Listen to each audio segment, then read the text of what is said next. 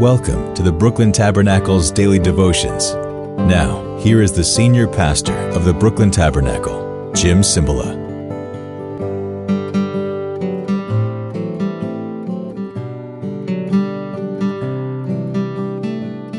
Buenos días. Hola, ¿cómo le va? ¿Todo marchando bien? Gracias, Señor. Dios es bueno, ¿sí? God is good. By the way, somebody sent me a letter. I, I have to get it. I didn't bring it for this taping. How the Amish say good morning to each other. I got to get that for you so we can greet each other Amish style. We're reading in 1 Samuel, the 27th chapter. David has made a decision to go to the Philistines. By the way, in scripture, just because someone does something who happens to belong to God doesn't mean that God ordained that or approved of it. Comprende? No comprende.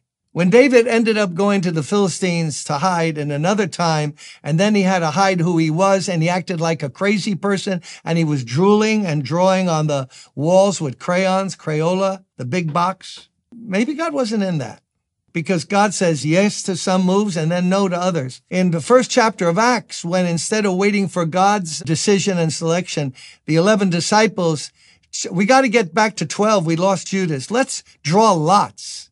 And they drew lots, never to be repeated again in the New Testament, but before the Spirit came. Why not get filled with the Spirit like Jesus said? Wait in Jerusalem and you'll be endued with power and then find out what God wants to do with that missing slot. Doesn't mean God ordained that. Many commentators believe they were out of line when they did that. Now we read this about David. Doesn't it sound a little sketchy to you? He didn't seek the Lord. He didn't get guidance from God. He just figured, I got to get out of where I was. I can't take it.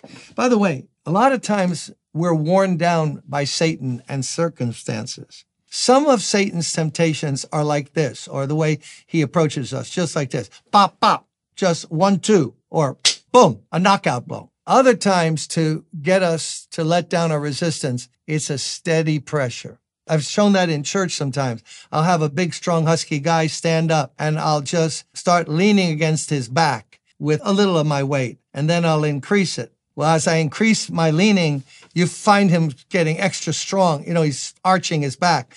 And of course, if I just keep going all the way, he's likely to tumble over because constant pressure many times breaks us down.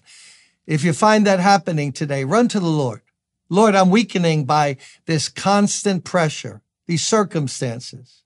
I just got off the phone with a minister friend of mine who does missionary work and he and his wife are in a tiny apartment in another state and his son and daughter-in-law with two children and one on the way have said, no, we're going to build a house. We can't afford to pay for an apartment waiting for the house. So mom, dad, here we are.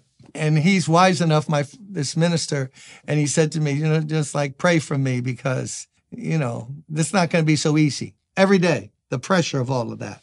So David and the 600 men with him left and went to Achish, son of Maoch, king of Gath. David and his men settled in Gath with Achish. Each man had his family with them, and David had his two wives, Ahinoam of Jezreel and Abigail of Carmel, the widow of, widow of Nabal. When Saul was told that David had fled to Gath, he no longer searched for him.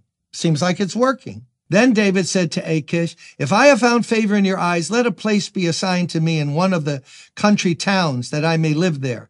Why should your servant live in the royal city with you? So on that day, Achish gave him Ziklag, and has belonged to the kings of Judah ever since.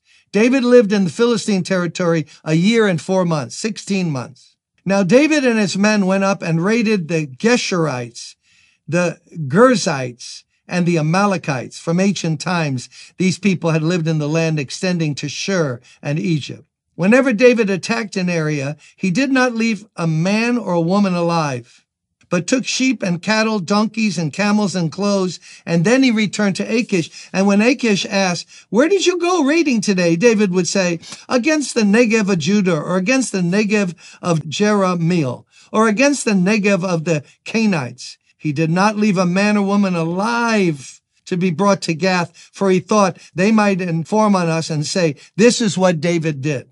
And such was his practice as long as he lived in Philistine territory. I don't know. What do you think? He's wiping out people I don't see that the Lord told him to do that. He's wiping out everyone and he's so proud of it, he has to lie for political reasons and personal safety reasons to King Achish of the Philistines. Many places in the Bible tell us that when you make a bad step and are not led by the Lord, it usually doesn't stop there.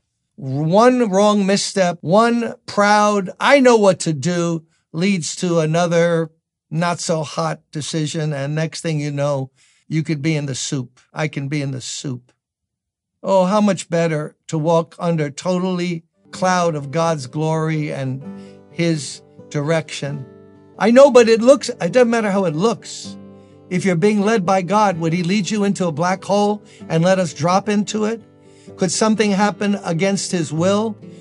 The story is told in the New Testament that Paul wanted to be led by the Spirit everywhere he went. That's the place to be. It's the safest, the best. The blessing of God will be on you. I know, but it looks better on the other side. It might be better even with money and ease, but it'll come back to bite you and me. You can't out be wiser than God. You, you can't be smarter than God. Today, today, let's give ourselves to the Lord and say, God, where you lead me, I will follow. On little decisions and big ones. Where you lead, I will follow. Because I'd rather be with you alone facing an army than on my own without your protection. Let's pray that way today. See you tomorrow.